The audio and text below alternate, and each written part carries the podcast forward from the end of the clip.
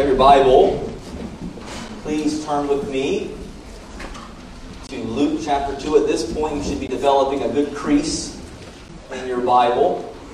Hopefully, by the end, Luke will just naturally open right up to you as we will be spending several amount of our time here in this wonderful gospel account. For the past couple of weeks, we've been looking at the narrative of Christ's birth, this very well known narrative. And because it's so well known, uh, we wanted to really dive into the details. And so we looked first at the, the context of Christ's birth there in verses 1 through 3. And we saw how those, those, those details that Luke, that Luke gives us, those contexts of how the, the decree of Caesar Augustus, the registration by Quirinius, the governor of Syria, all of this was a demonstration of how God is sovereign over all of history. Secondly, we looked at the location of Christ's birth. And we saw the big significance of that little town of Bethlehem.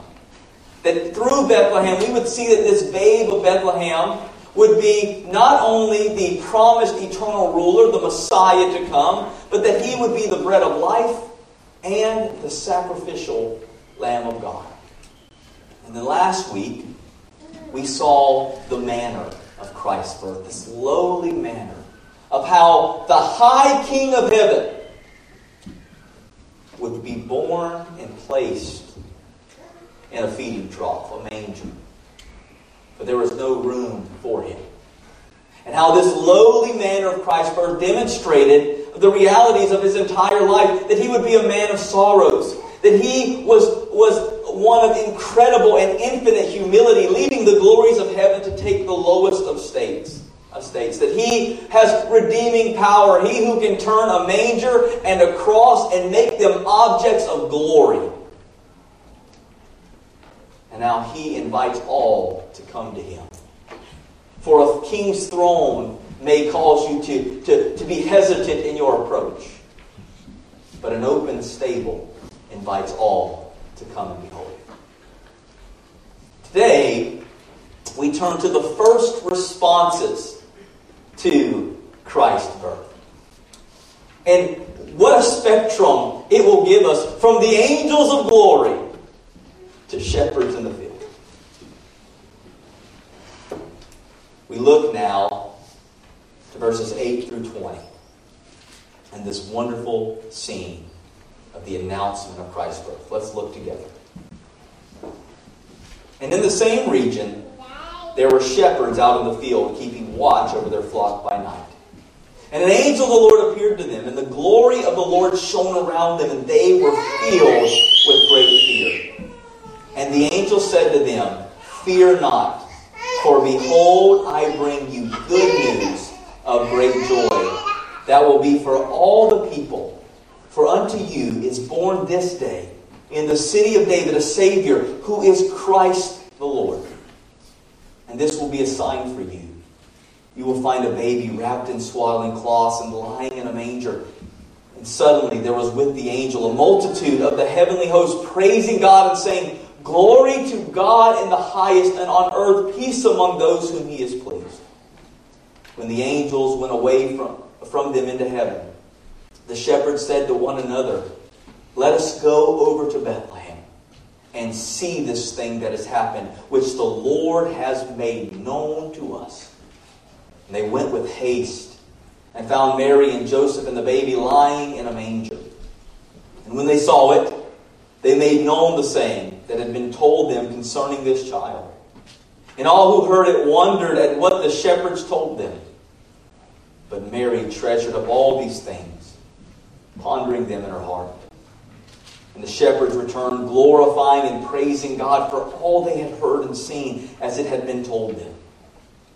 The word of the Lord. Thanks be to God.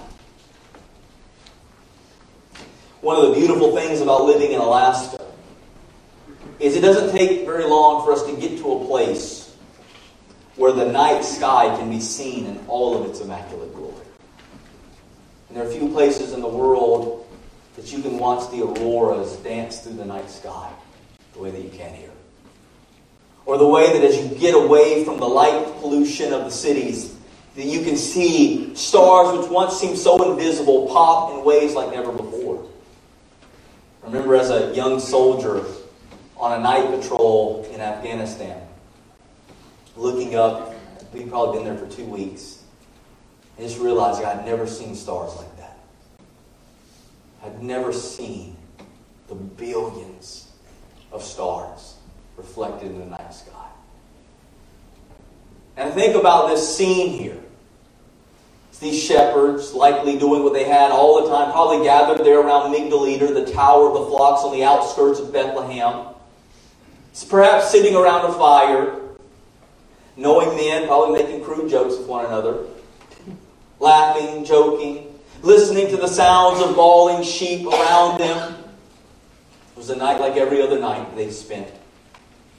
In the cool air of the, the night, looking up in the midst of the glories of the stars made by the hands their Creator.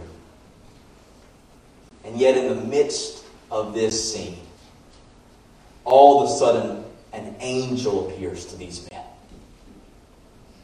that puts all of the light and the glory of those stars to absolute and utter shame. The fullness of God's holiness, where this angel has just left from the presence of God, is, is just permeating with glory around them, filling out the entire area as if the sun has risen, where light now shines in them in ways like never before. And these shepherds do the right thing. They're scared to death. How can you not be? How could you not be scared to death. You see, as a sinner, there is nothing more scary, more fear, more frightening than a visitor dressed in holiness. Because as a sinner, the only response is, I'm done for. You recognize just how far you are from that. And you realize if one is coming from God towards me, then it only means my demise. I'm sure these men had heard of these angelic beings. Perhaps they very they well they well knew the story of Sodom and Gomorrah. The power of these angelic beings wielded. The might of the chariots of flame surrounding Elijah in protection. And as they saw this being dressed in holiness, these sinners shuddered in fear. Because that's what you do when you see one dressed in holiness as a sinner. Good example of this is think you are a, spouse or a mother. Your child is away fighting in battle. And you get a knock on the door and you see men dressed in uniform. Your first response is, is wow, we have visitors. Your response would be great fear. Because you would think the message that they are going to bring will not be good news. Fear sets over you. You don't want to open the door. But you find it in your heart the ability to do so. And you go and you open the door. But rather than hearing that your child has passed, you hear glorious news. Your child is a hero. And he has saved multiple people. He will be receiving the Medal of Honor. And we're sending him home early to you what was a message and what was a moment of incredible, terrible fear became a message and a moment of great joy. That's what this scene is all about. These angels thought this message would be one of great fear and terror, a, a, a message of judgment. And instead, they receive a message of joy. You have to ask, why shepherds? Of all the people the birth of Jesus, the high King of heaven, the eternal Son of God, could have been announced to why shepherds in the middle of a field? Why would angels not grace the courts of Herod, the palaces of Caesar, but instead enter the fields of shepherds? Well, we've already talked a little bit about this back in our message on Bethlehem. Remember, Bethlehem is where the sacrificial flocks of the temple are being raised. And it was the job of these shepherds to examine these sheep, these lambs that were born, to ensure that they were spotless, that they were able to protect them, to wrap them up, and, and, and make sure that they stayed unblemished for temple sacrifices. They were the ones who were the first to examine a sacrifice fitting for the temple, fitting for God. So we shouldn't be shocked that it would be the task of shepherds to be the first one to behold the spotless Lamb of God Himself, to see the fitting sacrifice. Also, this was a fulfillment of a little known prophecy back in Jeremiah 33. In Jeremiah 33, we read of this in verses 13 through 16. It says, In the cities of Judah, flocks shall again pass under the hand of the one who counts them, says the Lord. Behold, the days are coming, declares the Lord, when I will fulfill the promise I made to the house of Israel and the house of Judah. In those days and at that time, I will cause a righteous branch to spring up for David and he shall execute justice and righteousness in the land. In those days, Judah will be saved, and Jerusalem will dwell securely. And this is the name by which it will be called The Lord is our righteousness. This will come under the hands of those who tend flocks. So here we see all of this happening, right? We see this prophetic fulfillment. We see the nature of the Son himself as the sacrificial lamb. All of this gives us reason for why these shepherds would have been the first to receive the good news of great joy. But I believe that doesn't exhaust the reasons. I think there was another reason why God chose to first announce his message. This, this glorious news of Christ's birth to shepherds. You see, contrary to our modern nativity scenes, shepherds were not considered the most upstanding of citizens. They were seen as outcasts. They were dirty and smelly and filthy. They were considered thieves often because these guys would just literally roam people's land, take whatever was on it, they were known as liars. Oftentimes, these individuals would cover up and, and, and, and manipulate animals in a way that were blemished to make them look like they weren't in order to get more money for them. It was so bad that the testimony of shepherds were not even admissible in court. I find that fascinating the very first announcement to shepherds and the very first witness of the resurrection, women, were by those whose testimony in ancient times were not admissible in court. Now, why is that significant? It's because if you're making this story up, that's not what you do. You don't put the testimony in the hands of people whose testimony isn't acceptable in court. If you're making up a story to try to get people to believe it. God's doing this by revealing his message, the Christ's birth, to shepherds, and by revealing Christ's resurrection to women, is a way that says, I refuse to reveal myself in a way and in a manner that man finds acceptable. I don't play by your rules, God says. I do things according to my will and my purpose. And I will make it so clear that this is absolute and utter truth. I don't care what the laws of men find acceptable. You're making up a story, this isn't the way to do it. This isn't just a story. This is history. This is truth in every way. Christ's first announcement, the first announcement of his birth would be given to those who are outcast, undesirable, uneducated, low class, detestable, seen as wicked and sinners by the world. So we should heed the words of James chapter 2 verse 5 which says, "Has God not chosen the poor of this world to be rich in faith and heirs of the kingdom which he has promised to those who love him?"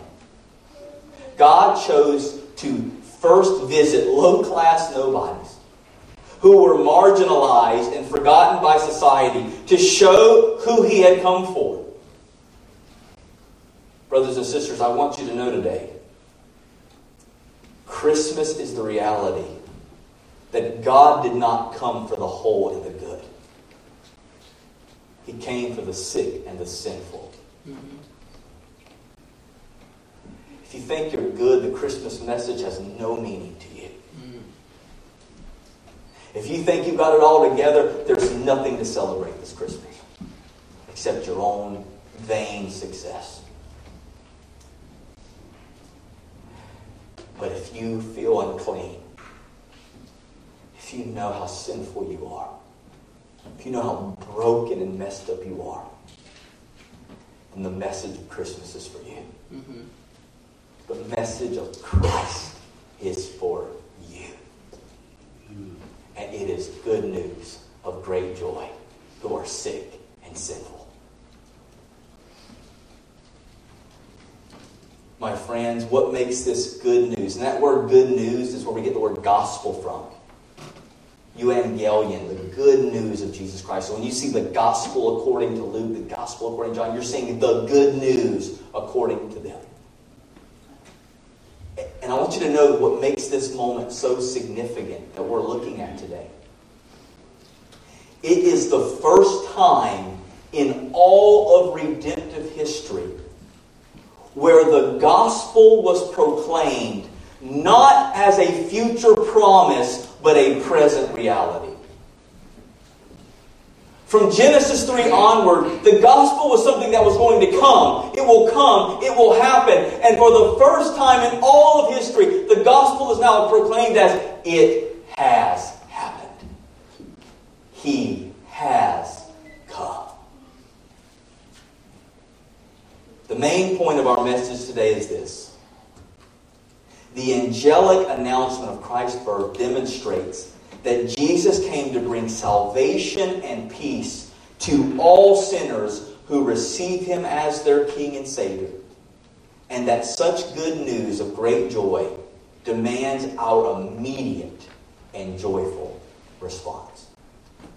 So, with that introduction, let's look now to some details of the text. And the first thing we see is the angelic announcement of Jesus' verse. We see this particularly in verses 10 through 12. It reads, And the angel said to them, Fear not, for behold, I bring you good news of great joy that will be for all the people. For unto you is born this day in the city of David a Savior, who is Christ the Lord. And this will be a sign for you. You will find a baby wrapped in swaddling cloths and lying in a manger. This is good news of great joy. Not a message of fear. Not something that you should shake or be concerned about, but a message to receive and delight in, shepherds. It is a message of good news, of great joy. And this message is centered upon one reality. What makes this message so good? What makes it a message of great joy? And the answer is this is because this message answers what child is this? It tells us what child this is. And when you know who this child is, you can't not help but to celebrate.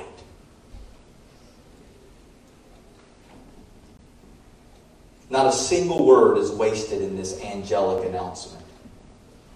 We read first, Unto you this day is born in the city of David a Savior. Unto you is born.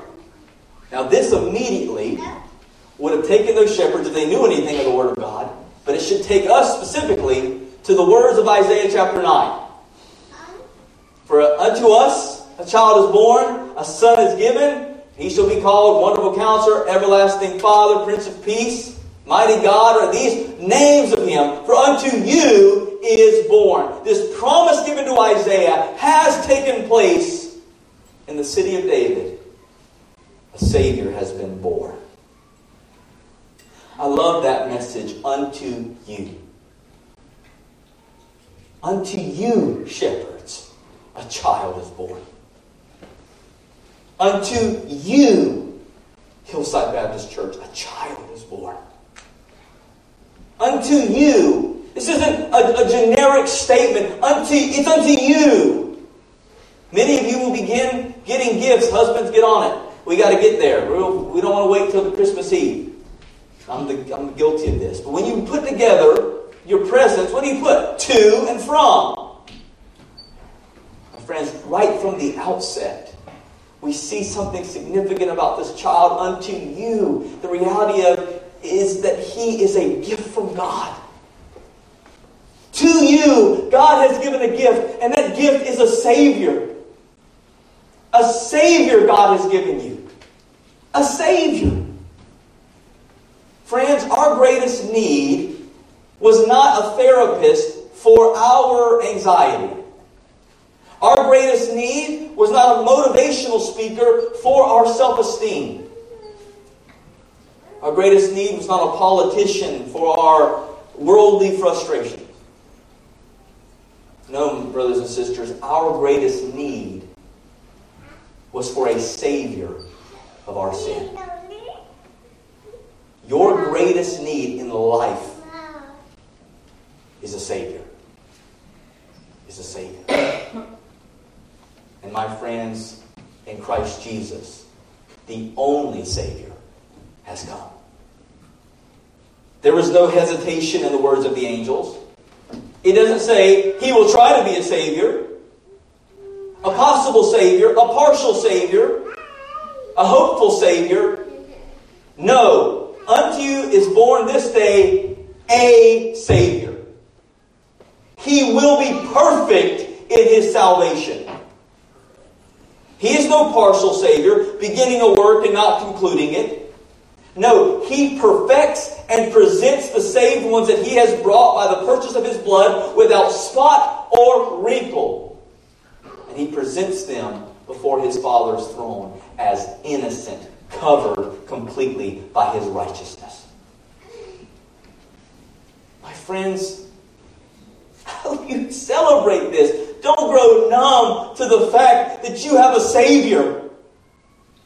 You are a sinner apart from Christ. You are at enmity with God. You are dead and headed for judgment apart from Him. But a Savior has come. You should fill the streets with celebration that a Savior has come. Every day of your life should be filled with a song of praise. Thank God I have a Savior. You have a Savior. In the fullness of time, God sent His Son, a Savior, to be born of a woman who saves us from sin, death, Satan, and ourselves. And He saves us to the uttermost. He saves us completely. For he who began a work in you will bring it unto completion. All who come to me, I will in no ways cast out. All that the Father has given me, I will not lose one of them, but raise them up on the last day. He is a perfect Savior, not a partial one, not a probable one, a perfect one. We are told that He is Christ the Lord. Christ there, you hear that name a lot. Jesus Christ, the Christ. What is Christ, right? Christ is simply uh, the Greek word Christos, which means anointed one. It's not Christ's last name. It's the anointed one. He is the anointed one of God, fully and completely set apart for the work of salvation and redeeming the cosmos back to God. That's his purpose as the anointed one. Now, in the Old Testament, only three groups were individuals who were, could ever be referred to as anointed kings, prophets, and priests. Those three groups were the only ones in the Old Testament ever referred to as being anointed. Brothers and sisters, what makes that significant is Jesus the Christ is all three of those things. Jesus is our final king, the fulfillment of the Davidic covenant. This is why over and over again we have seen this statement of the city of David. From the city of David. Luke wants to make clear that he is the eternal promised Davidic king, coming to build a kingdom which will last forever. He is the King of kings and the Lord of lords. He will forever sit upon the throne of glory, holding the scepter of Judah, which will never depart from him. He will rule and elect multitude of every tribe, tongue, and nation in the new heavens and earth, and he will do so for all eternity. Brothers and sisters, only in this kingdom, ruled by this king, will you find complete peace, complete joy, complete satisfaction, complete provision for all that you will ever need. Only in this kingdom will you never find men divided. Only in this kingdom will you find eternal hope. Only in this kingdom will you find everything that your soul is longing for. It is found in the kingdom under the rule of King Jesus. Secondly, Christ is our final prophet. Now, what do prophets do? Prophets reveal the message and the word of God to man. They reveal God to man. That's what the prophets did. They revealed God to man. And Jesus is the greatest revelation of God. Why? Because He is God. He is God incarnate. God literally translated Himself to us by taking on flesh so that we might behold the fullness of the glory of God. The writer of Hebrews puts it this way Hebrews chapter 1, verse 1 and 2 in that in the fullness of time, long ago, many times and in many ways, God spoke to our fathers by the prophets. But in these last days, He's spoken to us by His Son, whom He appointed the heir of all things, through whom also He created the world. Jesus would say in the Scriptures that if you've seen me, you've seen the Father. When you look to Christ, you see God. You see the eternal Godhead in all of its fullness in the person of Christ. Christ manifested the fullness of the Godhead to us. He manifests the fullness of God's love, the Father, and He manifests the fullness of the help of the Spirit. The fullness of the Godhead is revealed in the person of the Son, which is what makes Him the greatest prophet. He's not a prophet, He's the prophet. Lastly, he is our final priest. Jesus is the mediator between God and man, the go between, the one who performs the satisfactory work to establish relationship between God and man, which was once broken. He is the fulfillment of the Mosaic covenant. And he did so by being not only the perfect high priest, but also the spotless sacrificial lamb. He was both the priest and the sacrifice in order that we can be reconciled, made right with God. And through his priestly work, we can approach the throne of God boldly as he forever makes intercession on our behalf. What an amazing reality we have in Christ, who day after day prays over his people and this is the guarantee that you won't be lost if you're in Him. Because you may struggle wondering if God hears your prayers. But you better believe He hears the prayers of His Son. And the Lord says, day by day, He makes intercession for you. That is your security. The prayers God the Son Himself. What a high priest we have in Christ. my friends, yet even in the midst of all of this, that He is our final prophet, He is our final king, He is our final priest. What makes this babe of Bethlehem even more wonderful, what makes this news even more great, is that this babe of Bethlehem is God Himself. Flesh, uh, dwelling in flesh, the incarnate God of glory, taking on that which He created, entering into history which He created. And the reason why this is so important is because anything less than God would have been unable to bear our sin. Anything less than God could not have bore your sin. If anything less than God would have been set up as a grounds for our salvation, it would have found itself too fragile to bear the weight. It would have collapsed over and over again.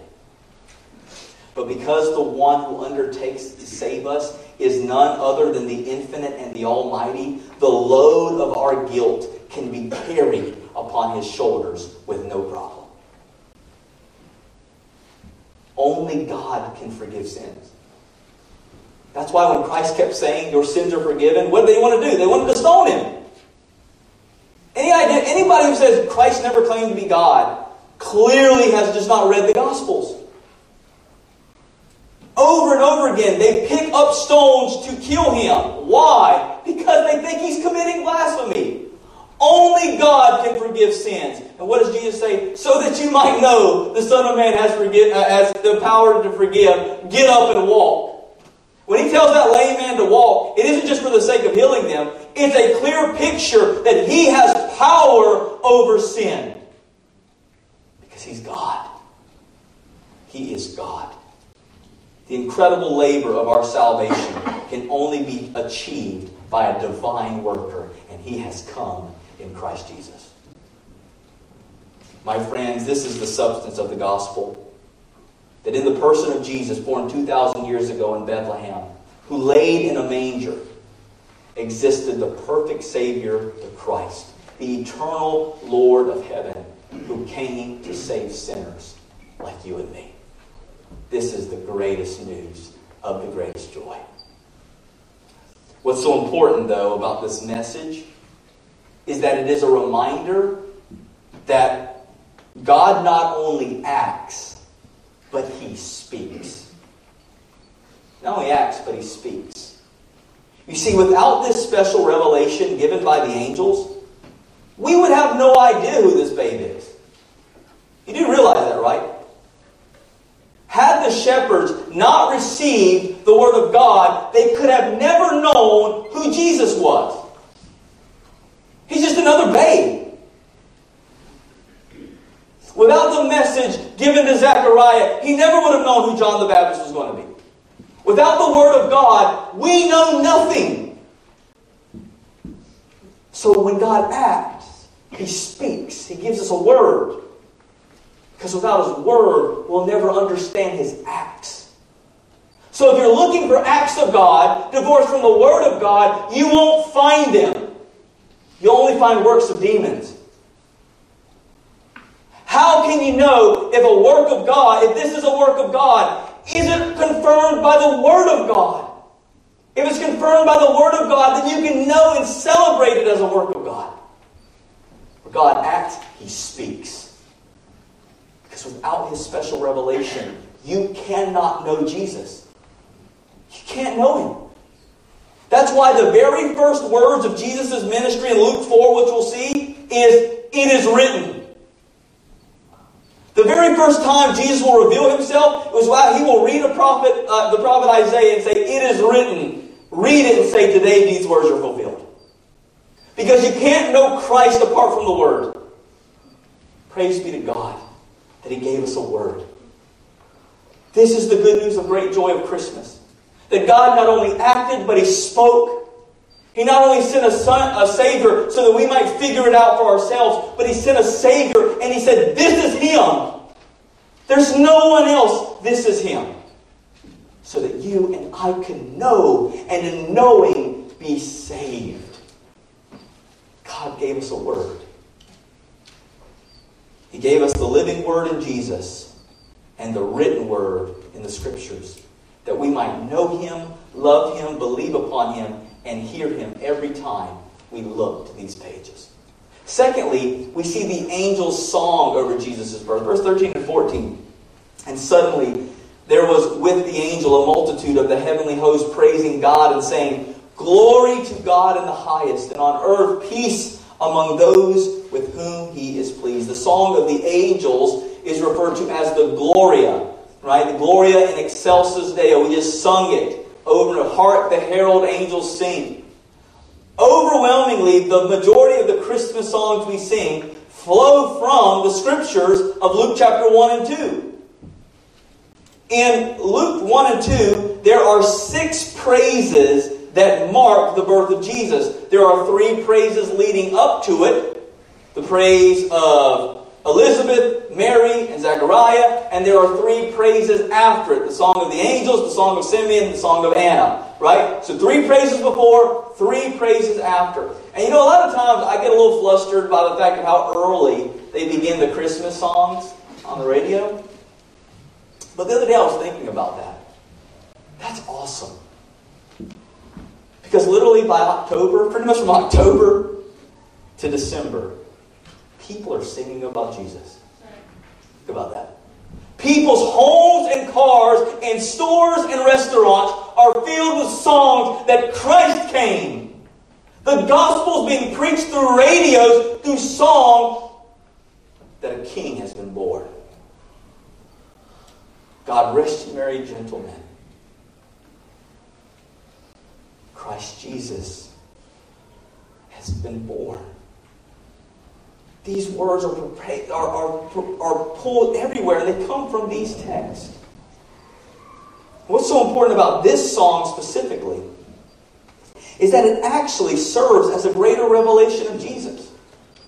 But not only demonstrating who he was, like the message did, by not only demonstrating his divine nature, because angels only worship one being, God, but also it reveals two major purposes for which Christ came. The first reason he came is that he came to be the supreme means by which God has revealed his glory to the world. There has never been a greater act of God revealing his glory than in sending the Son.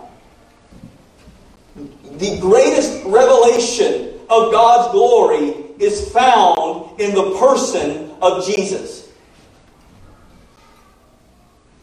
He is the radiance of the glory of God, we are told.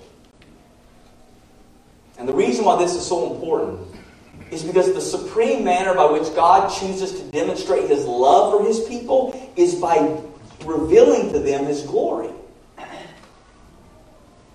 Remember that story of Lazarus? Jesus hears about Lazarus being sick, and he tells him, Listen, this sickness does not lead to death, but so that the Son of God can be glorified. He hears that he's been sick, and so Jesus said, Let's wait. For two days he waited to ensure Lazarus was dead. And once Lazarus was dead, then he came. And he had to deal with very upset sisters. But what Jesus had to demonstrate to the apostles and to them was that his greatest love was not just in quickly healing Lazarus, not just in making problems just disappear for us, but by allowing us to see the fullness of his glory in the midst of the trial. That was how Christ so loved them by revealing his glory to them so that they could behold it and know that he indeed was the resurrection and the life. For the glory of God is the supreme manifestation of his love. When he shows you his glory, he is demonstrating his love. Now to help you understand John 3.16 a little bit. For God so loved, so there isn't just a mouth, it literally means he loved in this way. For God loved in this way that he sent his only begotten Son. How is that love? Because it's manifesting the fullness of his glory. The fullness of his glory has been revealed in the sending of his Son, that whoever believes in him shall not perish, but have everlasting life. My friends, where once we had to be hid in the cleft of the rock just for the back of God to pass by, in Christ we can behold the glory in all of its fullness. In Christ you can see the fullness of the attributes of God at work for you, sinner.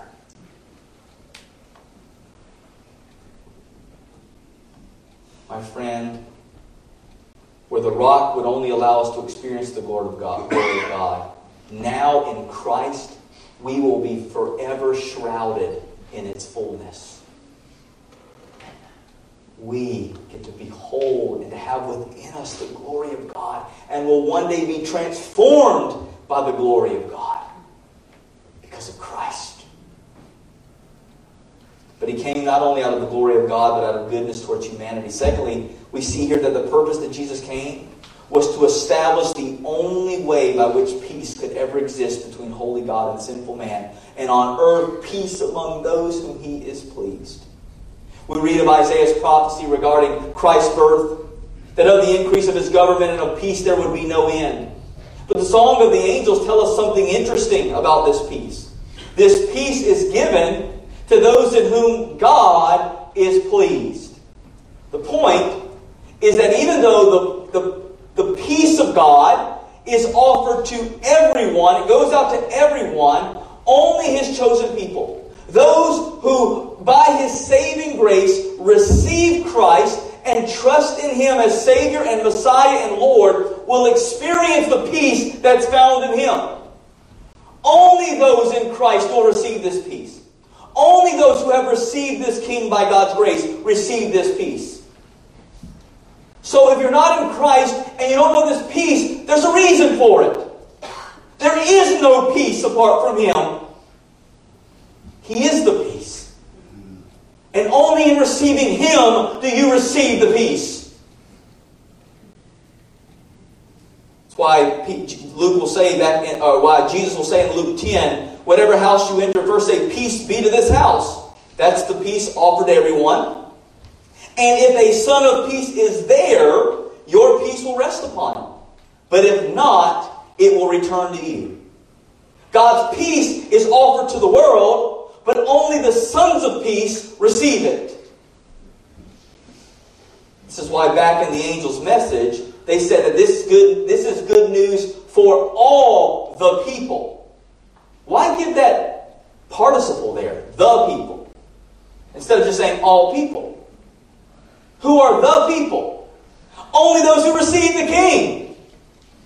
This is the only one who receives the good news. Otherwise, it's irrelevant news. Otherwise, it's just a distraction from my gifts. Only the people is it good news for those whom the Father has given to his Son. Those who by grace have been able to hear the song of the angels and receive it with joy. So how can you know if you are a son of peace, a daughter of peace? How do you know you're a part of the angel's promise? There's only one way to know. Have you received? Have you received the Prince of Peace? Have you received him as Lord and Savior? My friends, the Christian faith is an exclusive one. This is not good news for everyone. This is only good news for those who receive it. Only those in Christ is this message for. Only those in Christ can they have peace. Only those in Christ can they have salvation. And apart from Him, there is only judgment. There is only loss. There is only despair. Christian faith is an exclusive one. It is only for those on earth whom the Lord is pleased. And those whom He is pleased with are those whom have received His Son as Lord. You cannot have Christ as Savior if you will not have Him as Lord. And there are three ways he gives us peace. First, he gives us peace with God. By receiving the Son, we are no longer children of wrath, which was described as, as in Ephesians chapter 2. But we become children of God, adopted into His family by the Spirit Himself, which makes us brand new, borns us again into the family of God. We now have peace with God. That is your greatest need today. I hope you know that. Your greatest need in life is to have peace with a holy God. Otherwise, you're under judgment. You're a child of wrath. In Jesus, you have been given peace with God. Secondly, in Christ, you are given peace within. I include in this any sense of guilt or anxiety that tends to paralyze us or make us hopeless. Here again, believing the promises of God with a view of glorifying God is in our lives is key. Philippians 4 6, Paul writes, Do not be anxious about anything, but in everything by prayer and supplication with thanksgiving, let your requests be made known to God, and the peace of God, which surpasses all understanding, will guard your hearts and your minds in Christ Jesus. The only way to have that peace you're looking for in here is in Christ. Guilt, worries, threats, confusion, uncertainties, all of these put our heart and our mind under constant assault. Paul says, peace of God, the peace of God which comes to guard our hearts and minds can only be found in Jesus. Don't limit the peace of God by what your understanding can see. There is now no condemnation, no guilt, no shame, no hopelessness for those in Christ. Only peace. Thirdly, he gives us peace with others. This is the one we have the least control over. Right? So we need to carefully say it this way, the way Paul does in Romans 12, verse 18. He says, if at all possible, so far as it depends on you, live peaceably with all. Where you have a vote, it needs to be a vote of peace. Where you have a variable in the discussion, it needs to be a variable of peace. So far as it depends on you, you ought to live with peace. Why? Because you've got the peace of God. And if you won't bring it, who will? Why do you keep expecting the world to bring a peace that it doesn't have? Why do you keep expecting politicians to promise a peace which they can't give? You can't give what you don't have. We have the peace of God. We have the peace of Christ. And we alone can bring it to the table. We alone can bring it to the discussion. We alone can bring it into our home. Jesus is the Prince of Peace, but does it look like that Prince rules over your life? Brothers and sisters, may we learn from these angels how to sing to the King. Since the beginning of creation, these angels have sung and surrounded God with, a voice, with their voices of praise. And here they begin to offer the new song that Jesus has given his new covenant people. For in Christ, we can confidently sing of the glory of God that we will behold forever. And we can sing of the peace of God that we have received because He came for us. Lastly, we see the joyful response to Jesus' birth.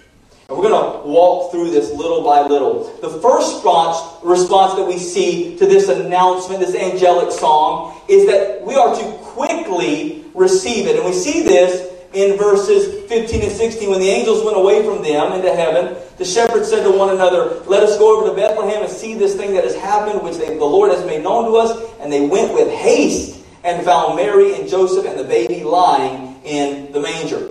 The shepherds made haste to find the babe lying in the manger. If God had grace for them, brothers and sisters, He has grace for any sinner who comes to receive Christ. If he can take these un- outcast, blind, detestable shepherds and give them the announcement of Christ, he offers the same to you today, and that grace is available for all who will receive the King. Beloved, if you're not saved today, I plead with you to make it haste to this, to this Jesus. To not hesitate, but run to him this very moment. Lay yourself at the feet of Christ and to fully surrender to the King of Kings. For if you will not receive Christ, this will not be a news of great joy. This will be news of great judgment. If you will not see Christ, this message is a message of judgment, not joy. Secondly, the second response we see is that we are to boldly proclaim it. Look at verse 17. And when they saw it, they made known the saying that had been told them concerning this child. Beloved, Christianity is not a come and see religion, it's a go and tell religion. It's not come and see. As much as we want to decorate this place, make it look nice, get it all adorned, this isn't where ministry should be happening the primary time of the week. It should be happening out there. Yeah. In your homes, in your workplace, in the coffee shops. That's where it should be taking place. Mm-hmm. This is to come, gather with the saints, be restored in covenant fellowship and faithfulness, be recharged for the week, and go and do the work of the ministry. Go and tell it on the mountain. Go. Go, tell, do, be. That's Christianity. Not come, watch, sit. Go, do, be, live, act. Mm-hmm. That's what Christ produces in you. Yeah. Would you tell someone that you knew dying from cancer where to find the remedy if you had the answer? Would you watch those you love wither away in a, a, malignant disease that you had the keys, that you had the antidote to? Or would you not quickly tell them? Would you not quickly say, This is where your hope is, this is the answer, this is the cure? And yet, day by day, we sit on the antidote of Christ while people wither away. How can you not go tell them? You have the answer. There's a great indictment when we are silent. So let's shout it from the rooftop. The valleys, the streets, the mountains. Let us never cease to pray that God would continually bring those into our life that they might receive the good news. And I don't want to hear you're not qualified. I don't want to hear you're not smart enough. These are shepherds. Yeah. Detestable outcasts whose testimony wouldn't even be received in the courts. Don't tell me you're not qualified. That's precisely who God calls. He calls those who've got no business sharing this to the world, whose past are horrible and ugly and detestable, and He makes them ministers of the good news of God. He gives them the ministry of reconciliation. Mm-hmm. So don't tell me you don't got enough education. These aren't rabbis or scholars, they're shepherds. Right. And they're telling everybody about Jesus. Because having Jesus is enough. You may not be able to perfectly explain the Trinity. You may not be perfectly lay out concepts of the decrees of God and the will of God. You may not be able to perfectly, uh, with absolute precision, understand the doctrine of inspiration or the hypostatic union of Christ, but you know Jesus, and that's enough. Yeah. So tell somebody. Tell somebody. Mm-hmm. Third response is to marvel over it. We see this in verse 18. And all who heard it wondered at what the shepherds had told them. We can never grow numb to the reality of Christmas. It's going to be so easy to just get in the routines, to get caught up in the grind of buying and wrapping and selling and doing and all of these things that come with this time. Going to the bazaars, scheduling trips for people, going and visiting everything else, and take and, and for one second not stop and take a second to marvel over the reality of what this is all about. You need to pray that God will give you the gift of stillness that you might marvel over Christ this season. Mm-hmm. That you might never grow numb to this glorious reality that God took upon flesh to be born a helpless babe, to live a life of perfect righteousness, and die for sinners like you and me, that we can live forever. That's marvelous. It's amazing. Don't grow numb to it. Ponder over it, marvel over it. Let your children get excited over it the way you do. They'll get excited if you get excited about it. Let them see the excitement. Marvel that He would come. for us.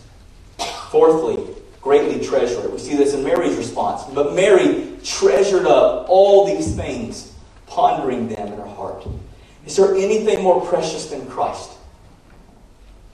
Paul says, I count all as loss for the surpassing value, the treasure of knowing Christ Jesus as Lord. Everything else is lost to me. Everything else is lost without Christ. Christ is the treasure. Christ is the treasure where moth and rust doth not corrupt. Christ is the pearl of great price. Christ is, is, is worthy of 10,000 songs. He is worthy of every fiber of our being. He is worthy of every ounce of strength we have to speak, to walk, to go, to do. Christ is the greatest treasure of all. Is that seen in your life? If people were to take a 30,000 foot of your life, would they say Christ is their greatest treasure?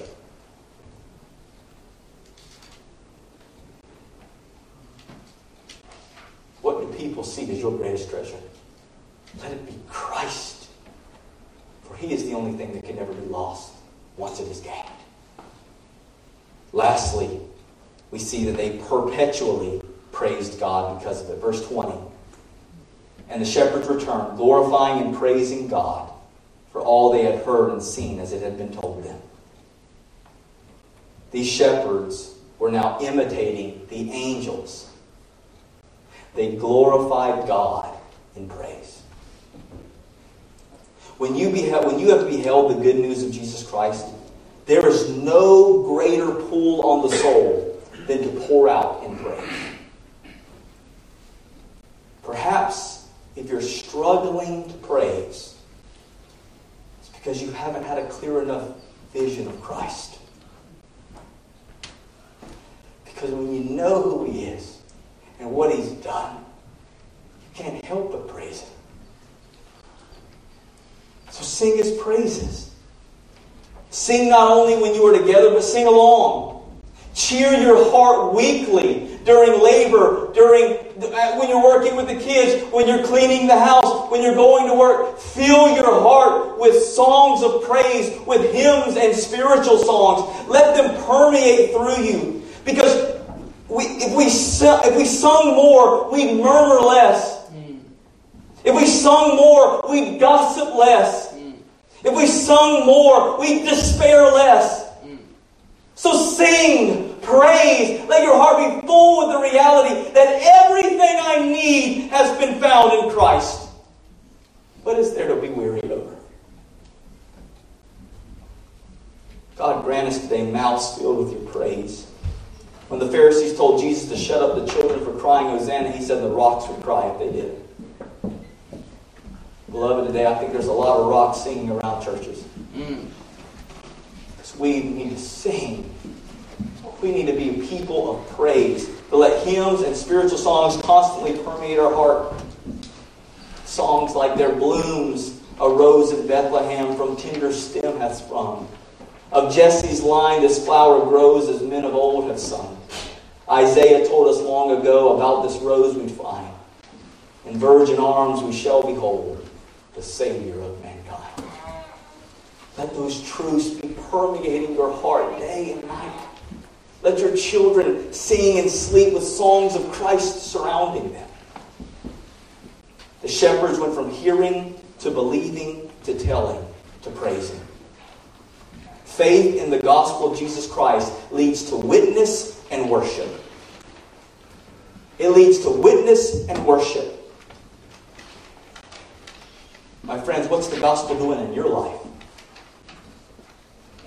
Are you witnessing and worshiping? That's the only thing the faith of Christ can do for you. And if there's no witness and there's no worship, pray that God might rekindle that faith. My friends, these are non negotiables for Christians. There are no prerequisites to do them, but to have Christ.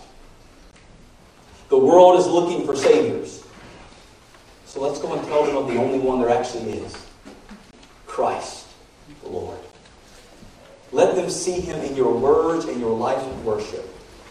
And if you have yet to receive Christ and you've been perplexed and intrigued by the person of Jesus, I want you to know that that's God calling you to believe this very moment. To heed the angel's message and to follow those shepherds Jesus. For unto you is born a Savior. Won't you receive him today? Let's pray. Father God, we thank you so much for your word. We thank you so much for the truths therein. We pray, Lord, that we will not take for granted the glorious news of Christmas. The glorious news that Christ has been born. Lord, He is the greatest gift of all. May we joyfully receive it. May we go and tell it to all who will hear. May we marvel over it day after day.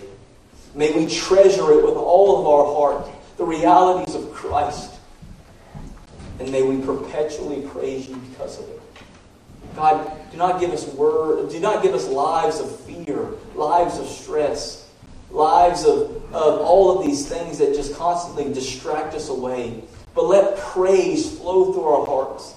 So that when the world grows dark, the light of your praise is constantly radiating from your people. That we might actually be able to do what Peter said, and that is to give a, a reason for the hope that's in us. We have hope because we have Christ. So, Lord, let us see the glories of Christ. And let there not be a single soul that leaves here without responding to it today. Let us be faithful in our witness, abundant in our worship, all because Christ has came for us. That all who today who come to receive him, let their lives be marked by a radical transformation where Christ is now centered and permeating through everything they do. The world may see Christ has been born in this life, in our lives, day by day. Let him be magnified in us as you sent him for us. So, Lord, turn our eyes to Jesus and the reality that that babe of Bethlehem was not only a revelation of your glory, but of your goodness to sinners like me. Thank you, Lord.